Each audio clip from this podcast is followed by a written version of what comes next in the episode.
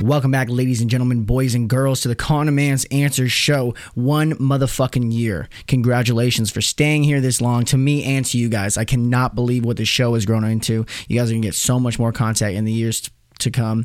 Thank you guys so much. But today, that's not what we're here. We're here for Phil in the Air Webley. He's a skydiver, he's an instructor, he's the Body Flight Association tunnel coach. He does a lot more, and he's formerly in the British militia. We had a great, intelligent conversation about skydiving and much more. Take a listen, guys. All right. Uh, to start off, um, I like to have it, my guests introduce themselves, say who they are, what they do. Just give a little introduction for me and the guests. Just go ahead. Yeah, so, uh, so my, my name's uh, Philip Webley. Uh, I'm a professional skydiver, so that means I, I, teach people to skydive right from the start, uh, and also I kind of teach like more advanced skills once someone's become um, a, a, licensed skydiver when they want to progress into skydiving. I do that um, jumping from planes and also using the wind tunnels to, to kind of help help training as well. Um, so yeah, so we can go into that kind of uh, all of that stuff. Yeah. Um, so to start off, you know, you can go into how you got into skydiving. Were you always fascinated with it? Things like that. Yeah, I mean, uh, it, you know, it, it, was always kind of on my radar, so to speak, as a, as a kid, and um, whereas maybe like people would talk of it as something like crazy to do i kind of I, I, used to just think it was just just something that some people did and i didn't think it was a really outrageous thing to do. Um, so I've, i first did my kind of very first jumping out of a plane uh, when i was part of the military with those big kind of mushroom round parachutes where it's it's not really like a, a load of fun, but I, I, enjoyed kind of the, the feeling of jumping out of a plane. But you know, like that you have like a, a line that kind of opens a parachute out for you. You have like about 30 seconds in the air, which I thought was great. Then you sort of like hit the ground pretty hard. Um, and even I enjoyed kind of the jumping out of the plane sort of thing, I, I used to hear all the stories about free fall parachuting and having these controllable parachutes because the, the round stuff you don't have much control over. So that, that, that seemed like a lot more fun to me. So when I uh, sort of saved up enough money, I, I, I travelled to Spain, where there's a lot more sunshine in the UK, uh, and I got myself qualified in a week, and then it's it's sort of carried on from there. Um, I was really fortunate to to be selected to be on the Red Devils display team. Um, it's, it's, kind of the equivalent of the Golden Knights in, um, in, in America. So it's it's the British equivalent of that. And when I was with the Red Devils, we worked with the Golden Knights. Um, so I spent a good three four years traveling around the UK, parachuting into all kinds of shows big and small, primarily for like recruiting people into the army, but and, and kind of advertising the British Army. Um, but you know, I was really fortunate because I I got all my kind of skydiving qualifications from that. Um, got a lot of experience in skydiving in, in that time, and uh, since since leaving that and, and leaving the military, I'm I'm now um, now working full time in skydiving. So yeah, you you coach people, or is it called, considered coaching with skydiving, or is it like teaching? Is it like instructing? It's probably more instructing, right? So I, I, I, think the the divide is is when, when you're instructing someone, you're um, you kind of you're more responsible for their safety. You're um, like like teaching someone from from the start, where you you literally have to teach them everything about skydiving. When we say coaching within the sport of skydiving, it's more dealing with someone experienced as kind of responsible for their own safety, and you're kind of teaching them skills um, so to speak. So that, that's really how, how we use it within our sport. It could be different in a lot of other kind of sports, um, but that's generally um, how, how we differentiate the two. So, you know, a main question that I'm sure everybody has regarding skydiving is how do you get around the dangers of it? Because there's unknown risks of jumping out of a plane, right? And so, how do you make sure before you jump or even in the air, you you keep your guys and you specifically safe as possible? Sure. So, I mean, it, you you can never tr- truly get rid of the danger, but you know we we've been kind of doing this for, for a few decades now, and, and the the equipment has become um, a lot safer. Um, procedures have become safer, and, and the kind of the, the way we train people um, to, to, kind of to, to, deal with anything they may came, come up against um, I, I, suppose ultimately for, for, that first jump is that balance of like how much information you give because you can overload someone with so much information, um, but you, you, clearly you need to give them enough to get through that first jump, and then you kind of add more information on, onto them once they've kind of experienced that, and that that really is is a balance. But I, I think you know we we've refined it now over a few decades, and um, yeah, so I, I, would consider skydiving to be pretty safe. There's uh, there's enough kind of safety parameters in there. Um, but what what can happen is as you go on to like the more um, advanced kind of forms of skydiving, and that they can then become a bit more dangerous. Yeah, and you know, I'm thinking too. A part of the the thrill of skydiving has got to be the the, uh, the known danger to it. You know, like you're free falling out of the sky, and humans don't have wings. You know, that's got to be some of the attraction to it. And like you said, yeah, especially with something like that, you probably want people to be more calm than they and frantic. So you probably do want to have a balance between being instructed correctly and being like hyper anxious about everything that you get could go wrong, right? Absolutely, yeah. And uh, so, so a, a, lot of um, kind of our training is, is is sort of practicing everything on the ground, practicing the different eventualities, um, so that when when you're actually kind of there there in the moment, you, you've got like 60 seconds in free fall, and then once once you're kind of under canopy, you, the instructors aren't with you anymore. Um, you, you, may have a radio, but of course, radios don't always work. So, um, I mean, you, you, do have a radio for, for those first few jumps. But again, you've also been taught how to kind of do everything yourself in case that radio fails. Yeah, and so specifically in the air, if something goes wrong, are you guys taught a certain way to keep your guys self calm and to fix it while free falling in the air? Oh yeah, absolutely, yeah, and um, and and this is what what we start with with our students, like like say from um, from jump one, we kind of we we go over the, the likely scenarios if something kind of goes wrong, which it tends to be for, for, for those um, those first jumps where, where they're kind of spinning, um, or if they kind of end up on their back. So we, we teach them how to deal with those situations as well. But actually, we're also trained and assessed as instructors to kind of usually get in there before um, before they even deal with it to actually stop them and, and get them back the right way around and, and all that kind of stuff. But clearly, we, we don't really talk about that with them. We just teach them what they need to be doing, and we're mm-hmm. worried about what we need to be doing when we're doing that. Yeah, and so you said like on your back or if you're spinning, what like I like I said, I don't really know that much about skydiving. What is the correct form, the correct way to skydive? Um, like from the beginning when you're about to jump and then in the air specifically.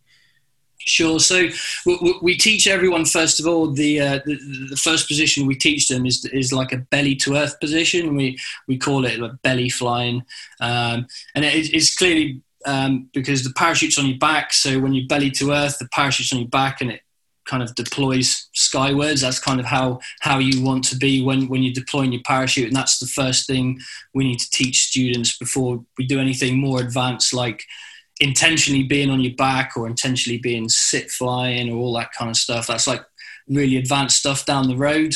But initially, we, we need to get them to be stable, belly flying, um, so that they can deploy their own parachute safely, and that that's the main goal really.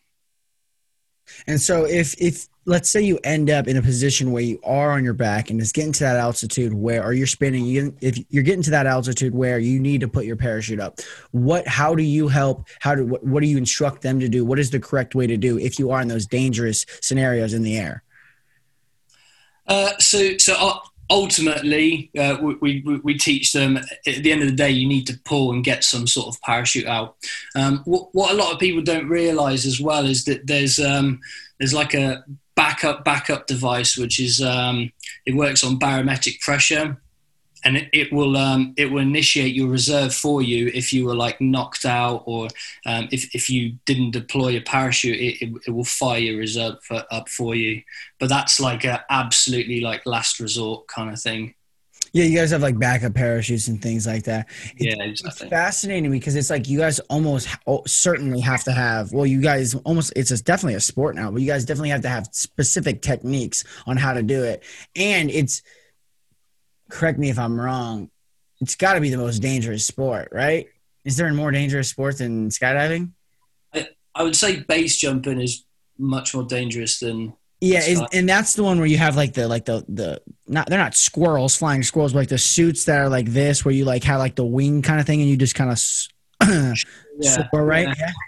Yeah. I mean, you, you- you can base jump without a wingsuit, like people base jump from antennas, bridges, uh, all that kind of stuff. But I mean, you, you- you're so much closer to the ground. There's no backup parachute because you wouldn't have time to use it anyway. There's no electronic device that will open a parachute for you. So it's literally one parachute.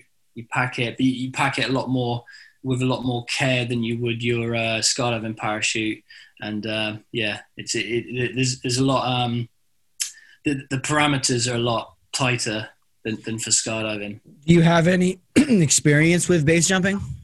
Yeah, I, I um, for, for my 30th birthday, I, I went over to Croatia and then Italy to to do um, a very reputable base course, um, 50 cal base course. Uh, with, with someone that I got put in touch with.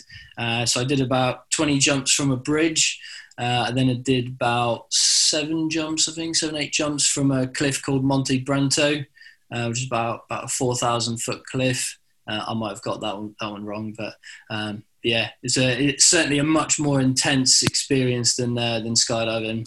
I don't know. I feel like they're both pretty intense, if, if you ask me. But for base jumping specifically, uh, you know, we always see it, and I've seen like I've, I've seen like specific people do it. But what exactly is base jumping? Because I don't think most people do. You said you can do it without a wingsuit. I don't understand. Like, what is the parameters? What is the like the basics basics of base jumping? So, so base jumping is, is essentially um, jumping from fixed objects. Um, using a parachute. So it can. It, so base is an acronym. It stands for building, antenna, span, and earth. Um, so it can be cliffs, um, bridges, that that kind of thing. Um, so I, I, I have limited experience. I, I kind of you know I, I hang around with, with people that, that have a lot more experience with base jumping. Um, I, I- kind of did that course. Like I really enjoyed it. As it happened, I, I I didn't have time to kind of commit to it. Um, and, and clearly it, it's something that, that the more skydiving you're doing and the more base jumping you're doing, like the the safer you're going to be because it's like a currency thing. You know, if if you're doing one skydive a year, you're clearly not as current as doing like a thousand skydives a year, like most professional jumpers are doing. You know, so um, that that that was a big reason why I didn't kind of carry it on. Um, but we, we never know what might happen in the future. Yeah, for sure. How many? You said professionals do like a thousand. How many skydives are you doing a year? Um, so it, this is my first season as a, fully working in the sport, and I'm, I'm hoping to hit at least uh, 500. Um, so I, I currently have about 4,000 skydives. Um, Whoa, that's that's a lot of skydives, man. yeah, but uh, you know, like there- there's a lot of people that I kind of work with who, who kind of have a lot more than that. You know, um, uh, currently I've been doing about 250 jumps a year, but I'm hoping to obviously now working in the sport, I'll be I'll be doing a lot more than that. And in these in these four thousand jumps, have you had any close encounters, any super dangerous experiences um, with skydiving, or have they all been pretty routine? Um, so th- th- th- there's you know th- th- there's the odd things. Um, I've I've had to use my reserve about six times, um, and the, there was one time that the, the worst one was during my opening. Uh, my shoulder dislocated, so um, I, I actually had to perform all my emergency procedures with one hand, and then I had to land my reserve with one hand as well. Um, and then I was I was kind of out of the game for about seven months, which was it's pretty tough because it was a really nice weather summer, and uh, I don't know if you've ever been to the UK, but we don't have the best of weathers, and I, I missed out on a lot of good weather. Um, but uh, yeah, I'm, I'm I'm glad I managed to kind of get get back to jumping. Yeah, when did that happen? Uh, do you know? I think that was about three years ago now, three four years ago. Yeah.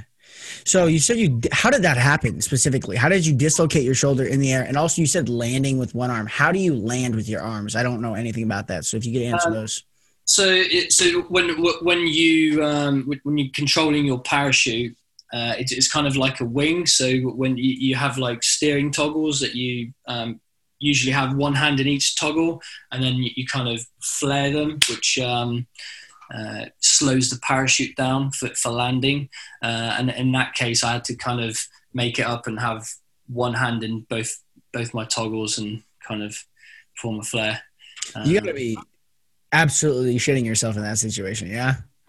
It, it, to be honest, it, it, was one where like you, you, don't really have time to at the time. It's just when you get down and start yeah. thinking about it. Um, but I didn't actually feel any pain for about 40 minutes after. Well, I gotta you gotta say your adrenaline's probably through the roof, right? Like you're you're falling. So what, what what's the height you guys jump at? Uh, so it's generally about 12 and a half thousand feet, 13,000 feet. And you fall at I don't know if you know how many per seconds you fall, how many hundred feet you fall per second. Uh, it's about 120 miles an hour. That's, that's kind of how we describe it. Yeah, and sometimes see, 60, but. Yeah, and so like, well, yeah, if you like dive like that, you always see those people going like that, like super like diving and stuff. Um, but yeah, like you gotta I mean, in in general, I mean, for a professional, someone who does it like you, it's probably less like you're probably less angst and less adrenaline than the, the average person. Like if I just went and jumped out of a plane, but you're probably you still got to have that adrenaline because it's always in the back of your mind. Like the ground is 12,000 feet away. And so like your adrenaline, when you, when you feel that dislocation, you're like, oh, that's going to hurt later. Your, your body's in, in fight mode, right? It's gotta be. Uh, we, we were straight into it. Say that again. Yeah, we were uh, we were right right deep diving into it. Um, uh, I think we were talking about uh, we were just talking about how I had to land with a dislocated shoulder. Um, yeah. Um, yes. Yeah. yeah. So with that, like, um, we were talking about close encounter specifically, but with that, um, landing with a dislocated shoulder, you were saying that we were talking about adrenaline and being hyper. Yeah adrenaline. And we were talking about how, like, for someone like me, it might not be that it might be super adrenaline. You're saying you like to jump calm and you're almost calm. So if you want to just jump back into being like how you're how you were saying, like when you jump, it's almost like you want to be calm now. Definitely, yeah, and, and and even when when you do your your first jump, you know, the the, the calmer you are, um, the, the better you can you can process the the kind of fight or flight reflex doesn't really help you out in that situation. Um, being kind of relaxed and being aware of your, your body as you're in free fall uh, will allow you to be in control and, and all that kind of stuff. So, um, but but of, of course, when you first start, your adrenaline is is much higher than than when you've been jumping for a while. Have you ever been bungee jumping? Do you know?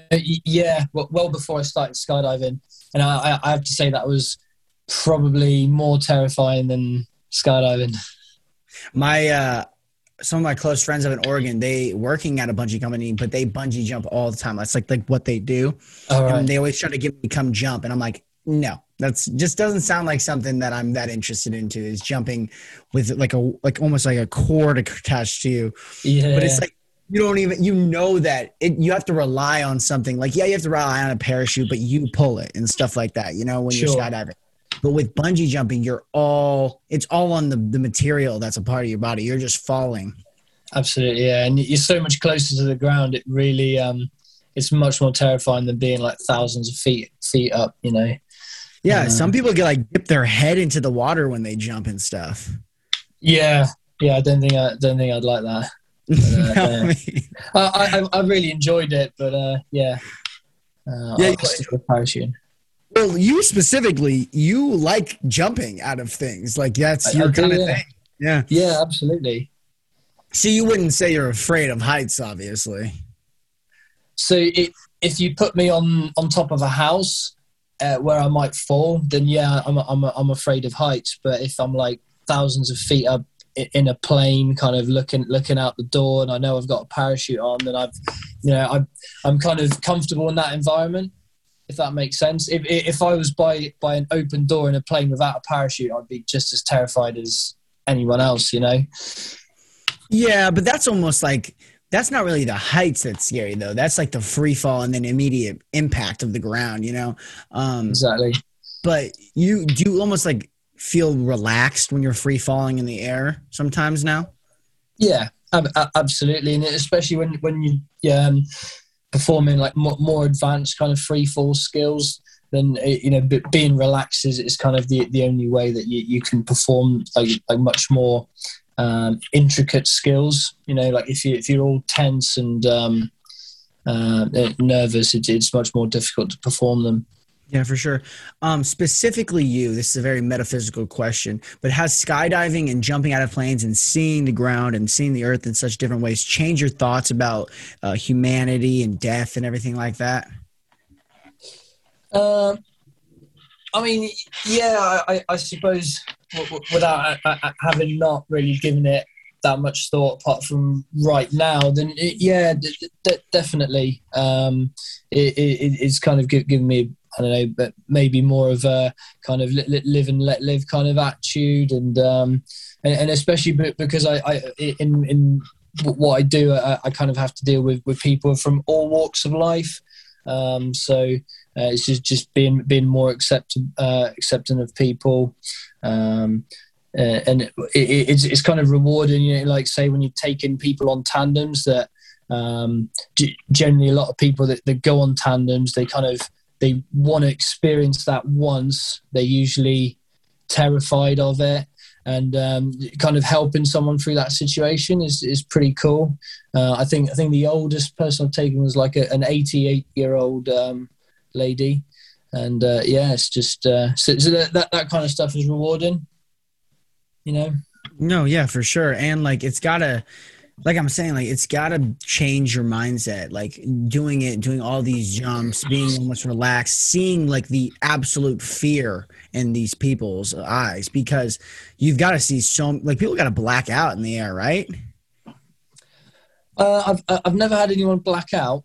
Really? Um, no, no I've, I've, never had any anyone black out. So I've I've had you know I've had people kind of like freeze a little bit and kind of not not react to or how, how I kind of want them. But of course, that, that's kind of what I'm there for, uh, in a sense. Um, but I suppose you know, like w- w- one thing uh, we've been talking a lot about the activity itself, but what what kind of um, doesn't get mentioned enough is like the, the sort of community of skydiving. It's, it's quite a small sport anyway, and it's um, the, the community of it is is really something special, and you kind of feel very welcome and part of something from from when you first kind of start jumping and start go into the drop zone more regularly. Um, so yeah, so I, I, that's also like like a big part of it, which I, I, I never expected. I, I, you know I kind of when I first got into it around about like 20 i just i loved doing things like bungee jumping just anything that seemed a bit crazy uh, and I, I, didn't expect to re- really fall into the community of it you know no yeah and it's the community's got to be tightening almost with all those super hyper dangerous activities parkour extreme parkour skydiving sure, yeah. uh, cliff diving bungee jumping all those extremely a lot of them in, entail jumping but they got to be super tight knit too because like you know it's it's a relevant fact that I mean skydiving is probably the safest I would say maybe bungee jumping but um you can mm-hmm. people, people, lose people in those sports you know um all the time absolutely so to not to to not have that tight knit relationship it it, it would make it so much more difficult. You would say, right? No, I, I absolutely agree. You know, uh, even if it's something like like v- very small, like if if you're kind of getting ready to go on a jump and some strangers just notice something on your equipment that maybe you haven't noticed or something like that, you, you got to kind of like look out for each other. And um, yeah, I, I totally didn't expect that side of it when I when I got into it. I just wanted to do something crazy you know, as, as you do when you're younger. No, yeah, and yeah, that's the cool part about something that that's so intricate like that. I feel like is almost the community side, and and what you get from it aside of the jumping and aside of the extreme rush, you know, the endorphins, you get this side of family almost. You can do that with anything. It doesn't have to be dangerous sports. You can get that really with anything, but specifically when you find like a with like what you're saying, like an extreme sport like this, it's got almost got to feel like because not everybody can do 4,000 jumps a year or 4,000 jumps in however long you've been jumping, you know, or a thousand. Yeah. Most people can't, I would say. Most people do one jump for the whole life or none. Sure. Yeah. Um, you know, I feel like the average person probably hasn't jumped. It's like 0.5 probably is the average of jumps. And so yeah. like to be able to do that, it, it probably when 100% brings people together, you know? It, yeah, absolutely does. Yeah, and I, I think that's that's part of why why I've kind of stayed in it as as long as possible. And now, now I'm at a point where I'm sort of giving back a little bit more, and um, I'm, I'm, really enjoying that aspect of things as well. So it's very rewarding. Yeah, and we, so we're talking about the wind tunnel. What is the mm. wind tunnel exactly, and how does it work? And, and, you said it's used for training, basically, right? Is it used for training sure. tricks? Is it used for just instructing like young people who don't know how to skydive? What is it specifically used for? Um, so I think I, I, I, don't know what the statistics are, but I, I think primarily it's, it's, kind of people having like a taster of it, and it's in a slightly safer environment than kind of jumping out of a plane. Um, but uh, of course, like the skydiving community have seen the the benefits of you know just training all aspects of, of kind of free fall skills. Uh, but but more more recently, it's um, it's become its its own kind of thing as as well as using the wind tunnel to improve skydiving. There's there's been um, disciplines and competitions that have come out of it. There's like artistic kind of stuff, and um, the, the, great thing about it is it's much more spectator friendly. Um, and that's uh, that's probably the challenge with skydiving. So w- w- whenever we do, um, and, and there's so many kind of sub disciplines to skydiving, especially when you come to compete in skydiving which I, I also do. Um, anything that sort of goes on in free fall, uh, the only really way you can spectate it is someone wears a camera and then that kind of gets put on a screen. So because it, it's obviously happening quite far away. Um, as another aspect of uh, skydiving I, I, do if you've looked at my instagram page it's like it's called swooping it's where you're landing small fast parachutes kind of along the ground and like along water and there's different ways to compete with, with that and that, that that's a lot more spectator friendly um, r- rather than any, any kind of anything in free fall yeah, you're, you're saying competing in skydiving. How is that point generated? Like, how do they score um, specific competitions for skydiving? Sure. So, um, so, so, some of them are like artistic related. So it's maybe how gymnastics or ice skating or something like that would, would be rated on kind of how, how it looks. Um, so how, how I kind of compete is I, I have a team of four um, and a, a, fifth guy who's filming, and we basically get given um, a, a, load of formations to kind of complete like as fast as possible. Uh, and then, so uh, obviously, the, the team that kind of completes the most formations is usually doing like 10 jumps in, in a competition, and it's, it's all kind of added up. So that's a bit more objective, whereas like the artistic stuff is a bit more subjective. Um, in terms of like the swooping with the para- with landing fast parachutes, so that's kind of distance and speed uh, and accuracy. So again, that's um, very objective. Um, but then there's also some kind of like freestyle stuff as well, like competitions, which is it's a bit more subjective, done on you know difficulty and kind of how how it looks, uh, which I, I, haven't really got into the the freestyle side of things, but I'm I'm just uh, just dabbling with with the swooping side of things at the moment, speed, distance, and accuracy. Yeah, that's crazy too. Is mm. it more dangerous to compete, or is it more dangerous to do be uh, non like be a first diver, you know, first time jumping out of a plane? Is it more dangerous to the first time to be not that um, well uh, intricate in the system, or is it more dangerous to do like the speed, distance kind of things?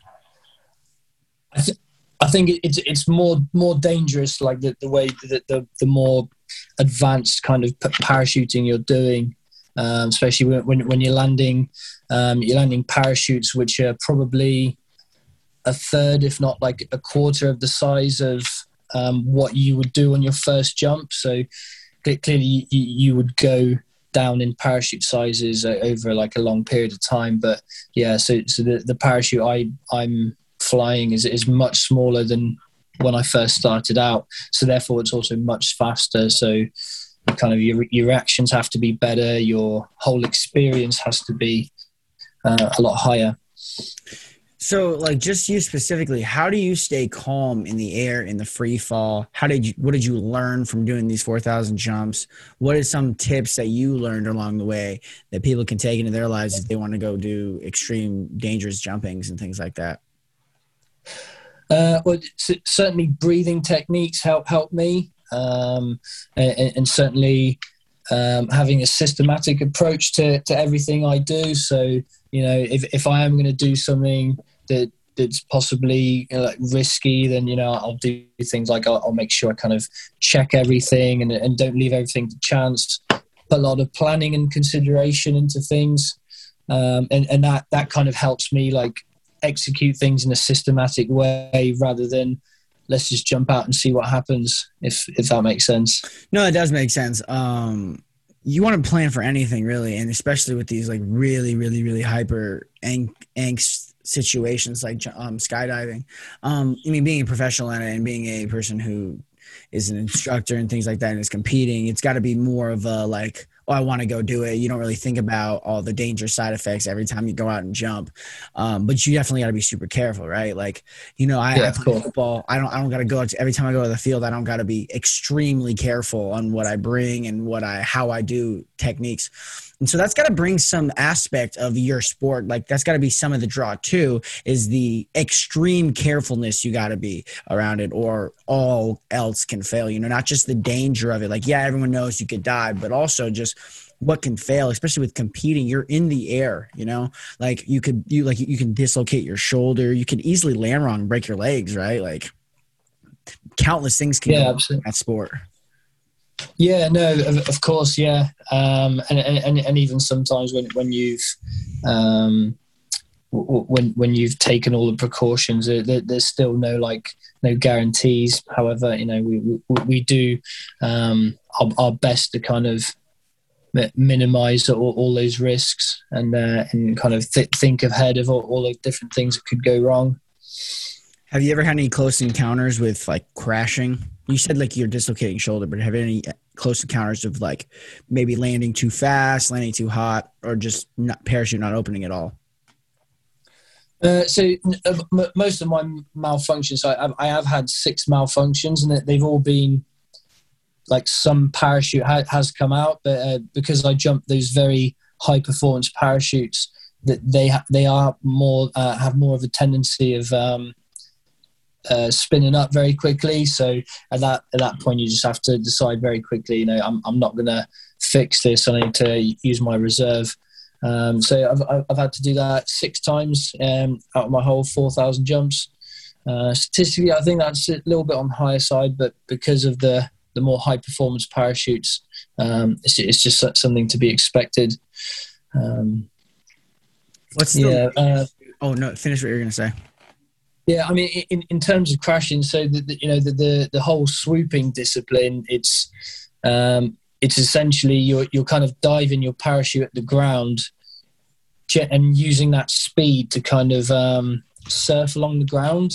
Um, so purely it, by by its nature, it, it, you are kind of attacking at the ground and kind of yeah, using your experience to, to kind of level off at, at kind of ground level. So um, the, the, there's much more added danger to that. So a lot more experience is, is required, um, and certainly um, a, a, very um, gradual build up to that. So I, I, didn't kind of just decide one day I was going to do that straight away. I, I've, I've kind of done it through gradually reducing the size of my parachute over 4,000 jumps and gradually making my parachute go faster towards the ground. And it certainly wasn't an overnight kind of process. It's, it's been a long process get getting to that. Yeah, and something that like you got to be more advanced to do something like that too. And you know how how I don't know if you said this. How far away from the ground are you? Uh, so it's, it's, at ground level. Um, so we, we, usually do it over water, which is a bit safer. Yeah. But, but, you have to, you know, you have to sort of like drag your foot through the water and stuff like that to, to score um, for, for that particular round. Um, so you know, you like the, clearly the the, the fa- faster guy wins, but then is is the added added risk. So yeah, that's the uh, the nature of it. Yeah, that's. Have you seen any like crashes or anything happen while you're doing swooping? Not specifically you. Yeah, so I I, I haven't yet, um, but but yeah, you know, especially at competitions, there's, there's, usually you know one or two crashes. Um, uh, I, I, haven't seen any like major injuries at, at competitions. I, I, I, have seen injuries, you know, happen through swooping throughout my career. Um, definitely, uh, some of them quite serious. No, for sure. And how fast are these guys going? Um, so probably by, by the time you're at ground level, you can still be going about 60 miles an hour. And, and some of the guys that are really like top in the world are probably going faster than that. Um, so it's, it's pretty fast. Yeah. And like, how are you angled in these? I don't know if you said that specifically. Where are you angled? How are you angled with the ground and with your parachute? So you, you're flying along level with the ground, so you know the parachute's above you, and um, yeah, so you, you're sort of surfing along the ground. So you're almost like moving like just straight up and down, like you're almost standing on the water, kind of thing. Yeah, essentially, yeah. That's fantastic, man. I got to check that out. You said it's on your Instagram page. Yeah, there should be some stuff on my Instagram. Yeah, and I've actually got some stuff recently to post. Um, nice, so you know, but but by its nature, and you know, as even just by my description, but it's it's definitely much more spectator friendly. Yeah, uh, and I, I, was I was definitely going along and watching swooping competitions way before I kind of did any of them myself, because um, it, it's just it's just awesome to watch. You know, so no, yeah, and so how do you get over like, you know, in those hyper adrenaline situations, like when you're like in these sports, you know, how do you because you want to score and you want to have the best score in these competitions. How do you get sure. that adrenaline as low as possible so you can like be calm and have the fine tooth, um, like tricks and things that you need to do in these competitions? Because I feel like I'd be shitting myself the whole entire time.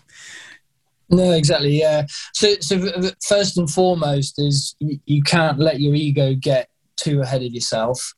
So if if sometimes if you've kind of got it wrong and it's just not going to work out for you, then just kind of have a safe landing and kind of don't get any points on that round or get very few points. Um, but uh, aside from that, uh, you know, d- definitely concentrating on the process rather than the outcome def- definitely helps because it's kind of you, you have to do a lot of work to kind of put yourself in the right position over the ground and all that kind of stuff. So if you kind of get immersed in the process, it certainly helps rather than just fixating on the outcome. Uh, I think you, you, hear that a lot in sports, but this is definitely it's definitely one situation I found where that that really helps you. Um, try, trying to kind of stay as relaxed as possible as well. It certainly helps. You're definitely not gonna, unless you're a sociopath. You're definitely not gonna lose that adrenaline. And but all, right, all sports are like that though. Like like I played basketball, football, soccer, and volleyball growing up and you know in those late moments of the game which is the late moments basically are when you're actually doing the swooping for you. You're in those mm. hyper angst like you're in the hyper adrenaline state and you're almost like in go mode. So i guess the, the one way i would assume that you you do this is training overtraining um, and by na- natural your body's just going to take over muscle memory. And i feel like also you guys can do some crazy things because of the added danger and the added level of adrenaline that brings. Because when you're adrenaline and your muscle memory takes over, your body performs better. But if you're even at that higher level of adrenaline, just one or two things that could happen. You could freeze, you know, and really hurt yourself, absolutely, or, mess up, or you could overperform and do something that no one's seen before. I feel like. Yeah, definitely. No, I, I, I'd, I'd agree with you. Um, yeah, so I, I think just like um, just like a lot of sports, there's you know the, the, there's the there's that optimum level of adrenaline, isn't there, or, or optimum level of uh, activation? I think is like the, the, the proper term from it. Like like clearly, if you're like you can be maybe too relaxed for for for something, you know, and you need to kind of it, it, that's the challenge really in, in any sport is just finding that balance of um, keep, you know, keeping yourself at the correct activation level, not too much, not too little. So um, I'm a kicker, right? I'm a kicker and football, mm-hmm. Punter, but I kicked. I've I've kicked two before, like field goals and stuff. And there's something happens with kicking that um, I haven't found in any other sport where I call it the blackout moment. And it's where you're in a late game situation. Maybe you're kicking the game. Mm. Kick. I don't know if you know anything about American football, but N- not too much. But I'm, I'm I'm keeping up. It's cool. So you know, kickers kick through the uprights, right? Yeah, yeah, yeah. yeah. So um, so in the late game, if you're going to kick for a game winning kick or something like that, um, or a game tying kick, you freeze and you, not really like you freeze in like a bad way, but you black out and then your muscle just takes over and you don't really remember anything until after the kick, right? Um, so I call that the blackout moment because it's like you're hyper adrenaline. You're like at the highest level of adrenaline you can get in your sport. It's like you're the game's on the line, you know. And mm. does that happen when, with swooping? Does that happen with competition in skydiving? Do you almost have a blackout moment where you where you almost your muscle memory takes over, and then you're like at the end you're like, oh my god, I'm over. It's over. Yeah, sure. And I, I, think it comes down to, um, you know, uh, what, what, once you've kind of trained something to a high level, and this is something I, I because I'm clearly interested in sports performance and stuff like that. But once you've trained something to a high level, you can actually overthink things if you don't kind of just let your body kind of take over. Um, and I, I, th- I think it's it's certainly the case um, a case with that. Um, is, is one uh, one kind of little, little tip that's always stuck with me. Uh, I don't know if you're familiar with uh, Travis Pastrana. Um, I've heard the name, but I don't. Motocross guy. Oh, um, okay, so, yeah. Uh, I I kind of came up randomly, like like five, five tips to kind of competition or whatever. But the, the one that really stuck with me is kind of like like train, uh, or sorry, compete as you train. So, for instance, if you're like, I don't know, if you're kind of coming straight from work and training and you're really tired and, and whatever when you go to that competition if you like well rested and kind of eh, you're competing not as you're training that that can be just as bad because you can you, you can maybe have like too you're putting in too much in, into something whereas normally if you if you're used to training tired and possibly competing that same way is just going to like replicate everything um, I, I, think I don't know if I've made the best uh, um, uh, best job of describing that. No, but, you did. That's fascinating, yeah. man. I was thinking while you were saying that, like the way I train is I train after work. You know, I, I get stronger after work, but that's me mm. weightlifting, and then I go and I and like even camp and everything we train we have we're i'm in college so i'm a college kicker so we after classes we're tired but then we go to games mm p.m. and we're all rested, you know. And I haven't thought yeah. about that before. Training, mm.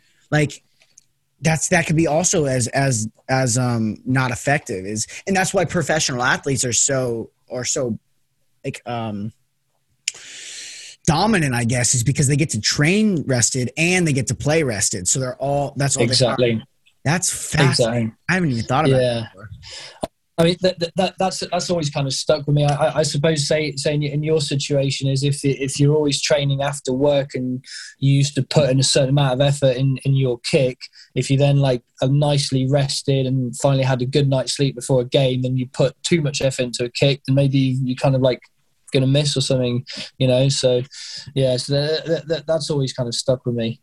Um, but I've, I've, I've, I've always used that as an excuse to like to party at competitions because I party during training. So yeah. Um, so that's a that's a good way to segue into this. For all sports, there's performance enhancing drugs, but I don't know if that's the case with skydiving. Is there a performance enhancing drug? Maybe not necessarily steroids, but is there a performance enhancing drugs that people use to enhance their skydiving ability?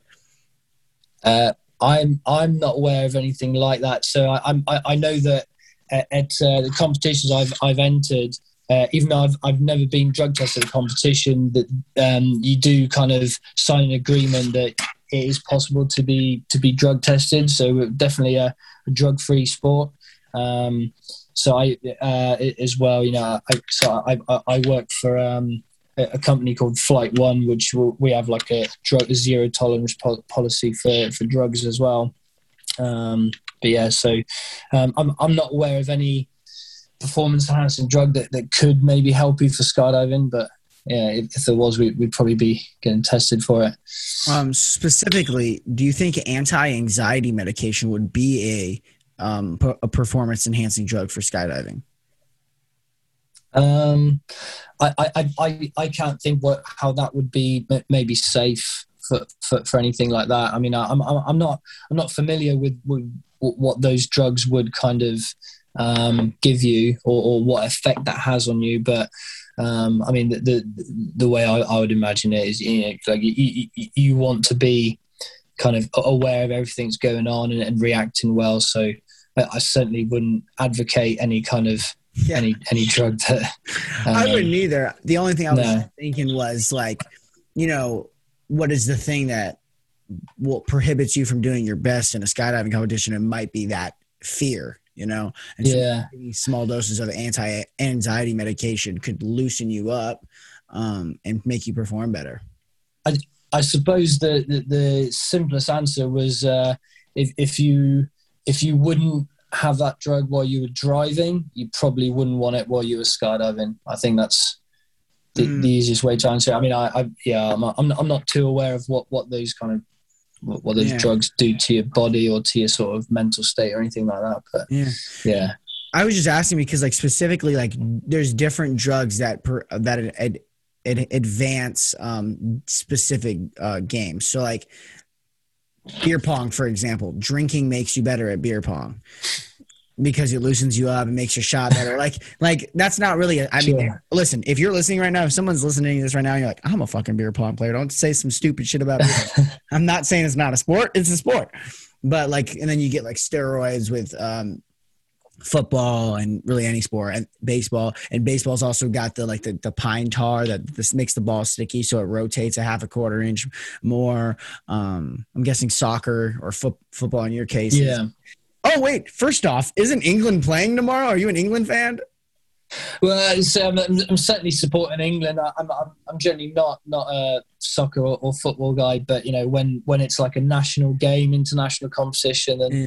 you kind of you kind of have to come together and unified. Yeah, so I, I, I will be watching it. I, say, I found yeah. it difficult to watch it so far, but uh, I mean I've I've got to I've got to yeah. show up for the final, don't I? So, what's your favorite sport? skydiving. Yo, um, duh, Colin, yeah. jump, go jump out of the off the plane right now with him. Like, of course, that's, of course, that's your uh, favorite sport. Um, what's your favorite team sport? Is what I was really trying to ask. Um, so I, have I've I've never been like um into kind of like what, what I suppose you describe like like ball sports or kind of things like that. I've I've always but the, the stuff I like is kind of um, the extreme, you know, like going fast, like snowboarding, that that, that kind of thing. Um, I, I, think as well for me, I, I, just don't think I could concentrate for like ninety minutes. In fact, I, I know I can't because you know when when I did like football or whatever, yeah. basketball at school, generally like uh, that's why skydiving's so great for me because I, I I have to concentrate for like a couple of minutes at a time. Yeah. So it, that, that works a lot better for me.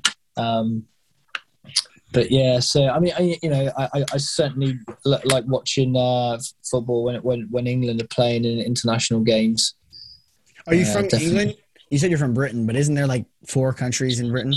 Yeah, exactly. Yeah, so so from England. You're from England, okay. Uh, yeah. I talked to a sculptor named Ollie. God, I can't remember his last name, but he's from Northern mm-hmm. England, and his accent okay. was thick, was very thick. Yeah, um, yeah do you guys have specific all over Great Britain? Is there like specific dialects and specific accents that you guys have? Yeah, I mean it, it's crazy like how much the the accents vary in, in the UK. Like even when you go from like a couple of cities that are maybe fifty miles apart, um, yeah, I, I, still sometimes can't get my head around how how diverse the accents are in such a small country. Um, you know, effectively a country the size of one of your states yeah. um, vary so much. Yeah. Yeah, and I just have the standard American accent you would say, right? Yeah. Is this what you would consider an American accent? Yeah, absolutely. Yeah. So, um, so you're from California, you? Or? I'm from Las Vegas, which is right outside of California. okay, yeah, yeah, And then I go to school in Oregon. Been there a few times. And then I'm nice. Uh, yeah. and then I'm and then I go to school in Oregon, which is right above California. So I'm West. Right. Coast. Okay. Ah, nice. Yeah. Yeah. This is like the West Coast dialect. But I think we yeah. probably Americans like to say this is the American accent because of the movies. This is the accent because of Hollywood. Absolutely, yeah, yeah. The only other yeah, it's easy to follow, definitely, yeah. Yeah, and the other only other accents really in America, there's the Southern drawl, like the y'all, you know, like the cowboy kind of sound like this. Yeah, and then there's the um like the the New Yorker and the the yeah Eastern Coast. Those like the only really three, and then there's like yeah. People always like talk about the Canadian, like, oh, it's Canadians, and then that's how they talk. But um, Yeah. but yeah, this, I would consider the accents fascinate me. I've talked to a guy from South Africa who has like almost like a, a Australian accent, and then I've talked to an Australian. I've talked to you're from England. I've talked to Northern England, and it's like we all have Yeah. different accents, but like you guys all have different accents, and like not that you in the Northern England or live so far away because you probably don't. It's just like most people I talk to from America sound exactly like this. It's it's crazy to me how like in Europe, especially how accents are so diverse. Like you were saying, like accents like Absolutely. so fast, and then in like America, like unless you live like on the East Coast or in the South, you basically sound like this. Yeah, there's, there's not as much uh, variation. Yeah, it's Yeah. fascinating. No, but you know. First off, if I'm ever in England, I'm gonna come skydiving. I just want you to know that. But Do it.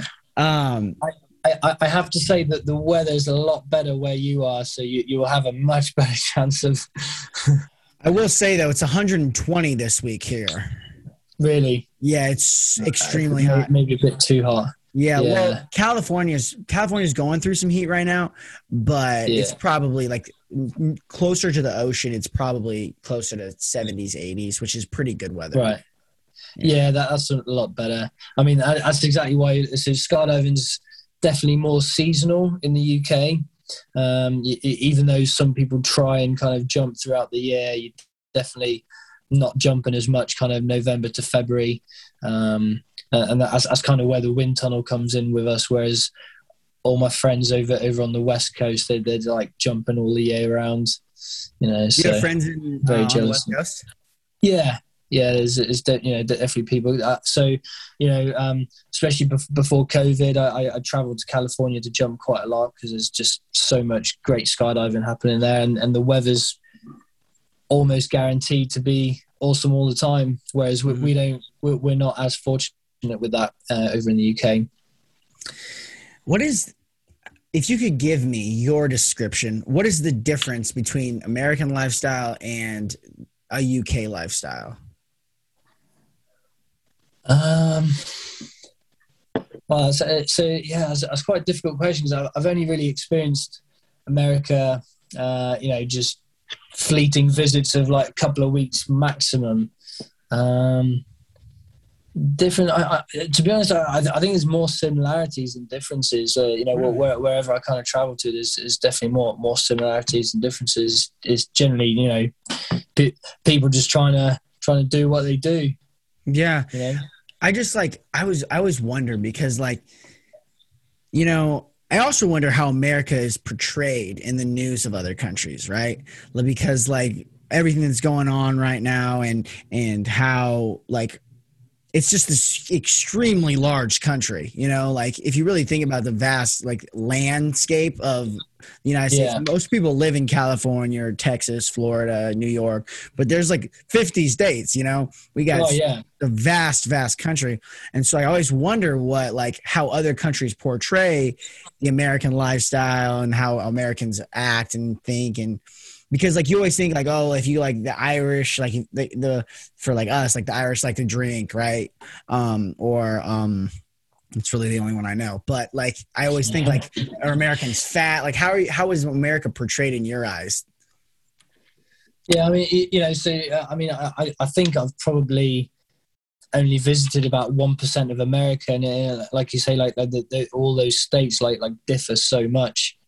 Um, but yeah, so. Uh, it's, it's, quite quite a difficult question. Like like for, me, I, I, I you know I've, I've always kind of in, enjoyed traveling to America and, and certainly certainly enjoyed the weather. Um, I've I've always found it like a kind of very very, very friendly, um, kind of welcoming uh, sort of people, you know. Um, especially skydiving is probably dope in california like where did you skydive like what city were you in la uh, so, so Lake Elsinore, which is uh, I'd say uh, about an hour away. Um, Lake Elsinore, yeah. It's um, yeah, really, really big scene in skydiving around around that Southern California area. Oh, I'm sure, dude. I everything down. You can do anything down there. Surfing's really big down there. Snowboarding, if you go up north, is big Absolutely, there. yeah. I snowboard. Um, there's a lot of you can do anything in California. I love California. It's just too many people for me. Yeah. Specifically, I hate traffic. I I hate traffic. Yeah. And California. so- My sister lives down in San Diego. I don't know if you know where Oh, San yeah, yeah, Diego is. Uh, it's like really low. It's like almost close to Mexico. That's right. um, she lives down there, and it's beautiful down there. I just visited her not too long ago. It's three and a half hours from Vegas, but it's so many people. There's so many people always, and it's just like I like cities that are like a lot of people, like but one to two million people, not forty million people. You know, Yeah, no, exactly. What- how many people live in London? I, I, I would I would have to look that up, but it's, it's, it's got to be in the millions, I think. Definitely, yeah. Yeah. I mean, It- that, that, that, us- the, the, the one thing I've, I've noticed is that we're, we're just so much more like crowded than you guys. Like you, you guys just just space out because you you have um you, have you have all the space. We're we're much more Mhm. crowded. Like I you know I, I always notice like a lot of your houses are just like one story, whereas everything's like a mo- lot more built up. Everything we're, we're all like everything's a bit closer to each other. We kind of live, live a bit closer to each other, and yeah, Mhm. just generally generally a bit more crowded because we, we can't we can't branch out as much as you guys. Yeah. Well, yeah, and right now there's California's been in a drought for a while. Like they like no water. The southern Nevada and Arizona are getting super hot, and so a lot of people are moving to like Idaho, which is right above Nevada, um, and um, like Colorado. I don't know if you know where Denver is, or yeah, like people are Yeah, moving to roughly. Den- Yeah, people moving to Texas. I know you know where Texas is, and yeah, yeah. everyone's branching out. I I want to move to Texas. I want to move um to Austin and yeah, it, it is cool. That's one thing I will say about living in America. But the thing about you guys is you guys can move countries like that if you really wanted to, right? Well, I, yeah, absolutely. Yeah. Yeah, It's like, and- just, what yeah, j- j- j- just like how you guys can sort of like move around to states, and yeah, you, Yeah. you know, like, but mo, I think the far furthest reaches of Europe are probably two hours away. Yeah, and I wanted. I've never been to Europe, but I wanted to go next year. I was gonna go to Greece from Oh, philosophy, wow. but it, it fell through. But I want to Yeah. go and like do like the train just through all the cities and like go visit Paris and visit London, uh, London and visit like all those places just so I can like Oh, absolutely. Um, so my heritage before I was an American it was um, German, Yeah. Polish, and Irish. So I want to go visit all those places and and um, you know, Absolutely.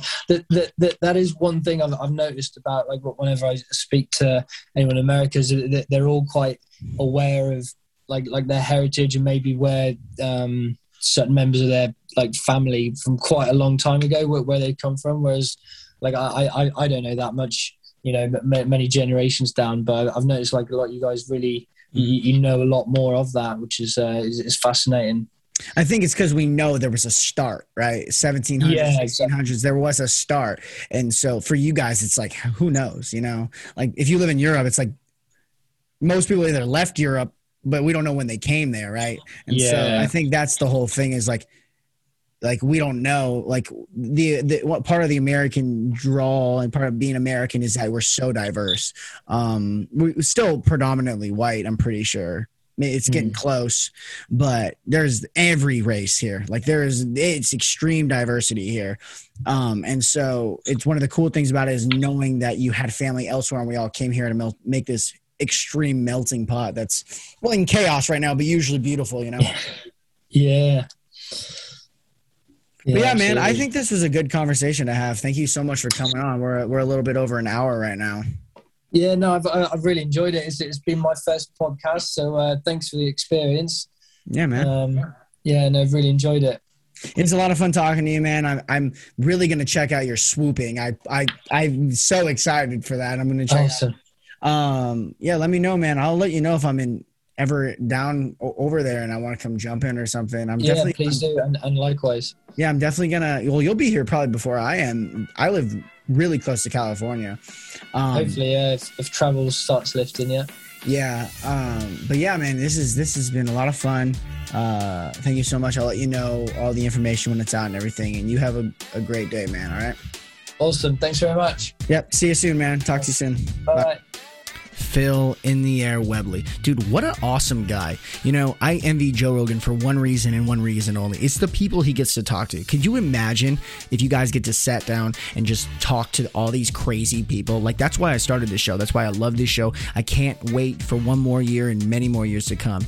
Guys, if you have any suggestions on who should come on the show, please, please, please reach out. Always send me DMs. Tell me what I'm doing good, what I'm doing bad. And as always, ladies and gentlemen, stay demanding.